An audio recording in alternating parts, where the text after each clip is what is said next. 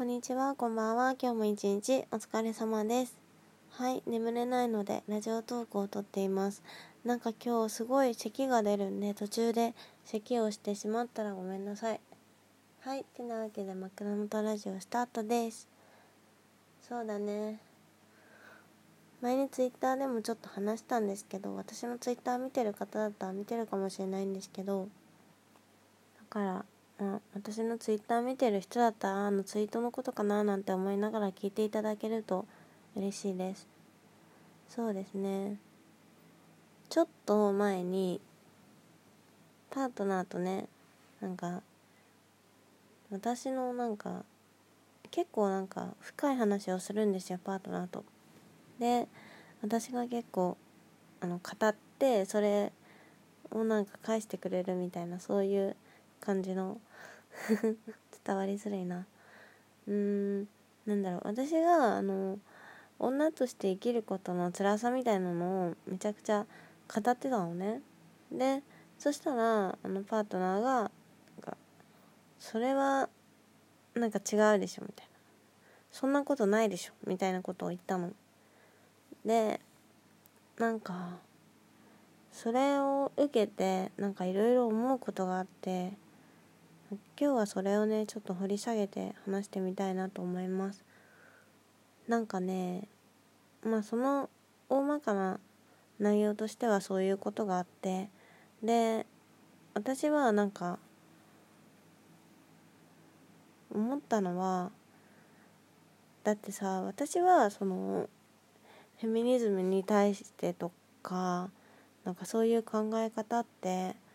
なんか本当にその話してる言葉の一言一言にも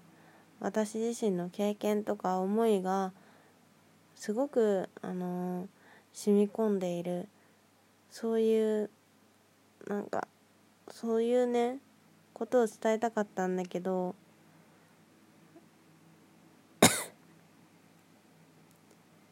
だからその私が発してる言葉っっていうのはそこで発した言葉っていうのはすごく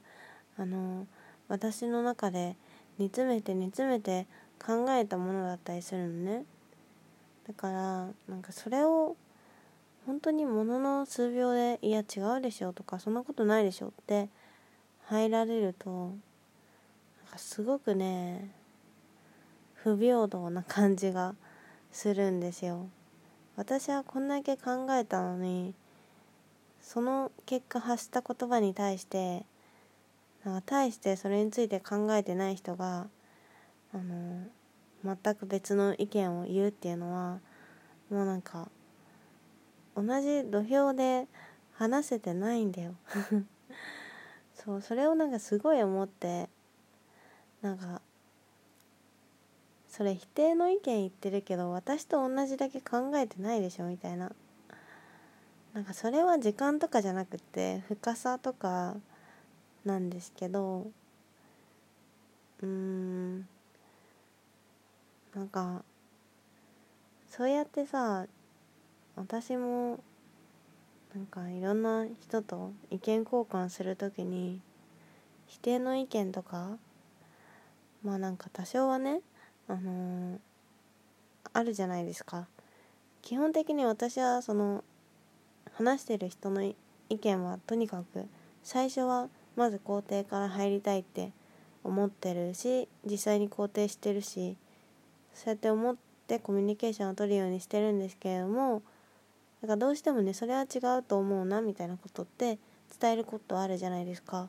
そういう時に私それすごい気をつけたいなってなんか改めて思ったんだよね。なんか例えばさあの相談とかするしてなんか相談を友達から相談を受けるっていうので一旦考えてみてほしい。あの友達がこういうことで悩んでてどう思う？みたいな。私はこう思うんだけどどうした方がいいかな？とか言ってくれたとするじゃん。でそれに対してさあの反対の意見を持ったとするじゃん。私たちが。でそれをさなんかそのまま伝えていいものかっていうことで考えてほしい。だって相手はうんそれについて本当に悩んでてね一生懸命一生懸命考えて一人の時間その悩みと何時間も向き合ってるわけですよ。で初めて私にその話をしてくれた。で意見も聞きたいって言われた。そんなのさ平等じゃないじゃん。平等じゃない。うん対等じゃないじゃん。どうしたらいいのかわかんないんだけど一瞬でねそこの深みに行けるわけでもないしわからないけどなんかすぐさま否定するっていうそういう態度はすごい失礼ですよね。失礼だしなんか否定なんかできるわけないよね。否定なんかしていいわけないよね。なんかよく人の意見を否定するなとか そういうの言うけどまあ道徳的に習うけど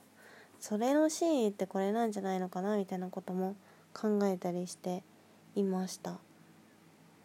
そうだから相談とか乗る時かな特に考えやすいのは。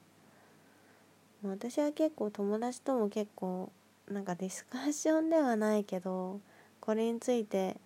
どう思うみたいな意見を言い合うことが多いのでそういう場でもね気をつけていきたいななんていうことを思っていました。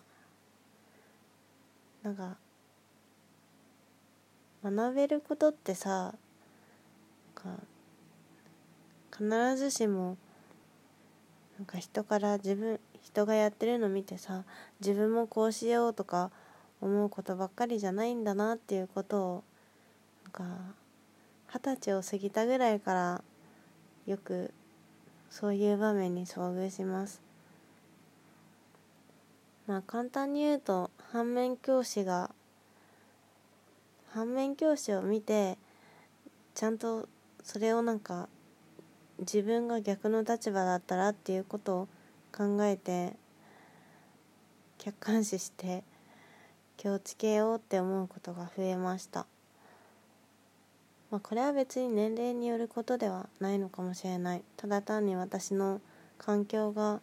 そういう場面が多かったのかなっていう感じなんだけど。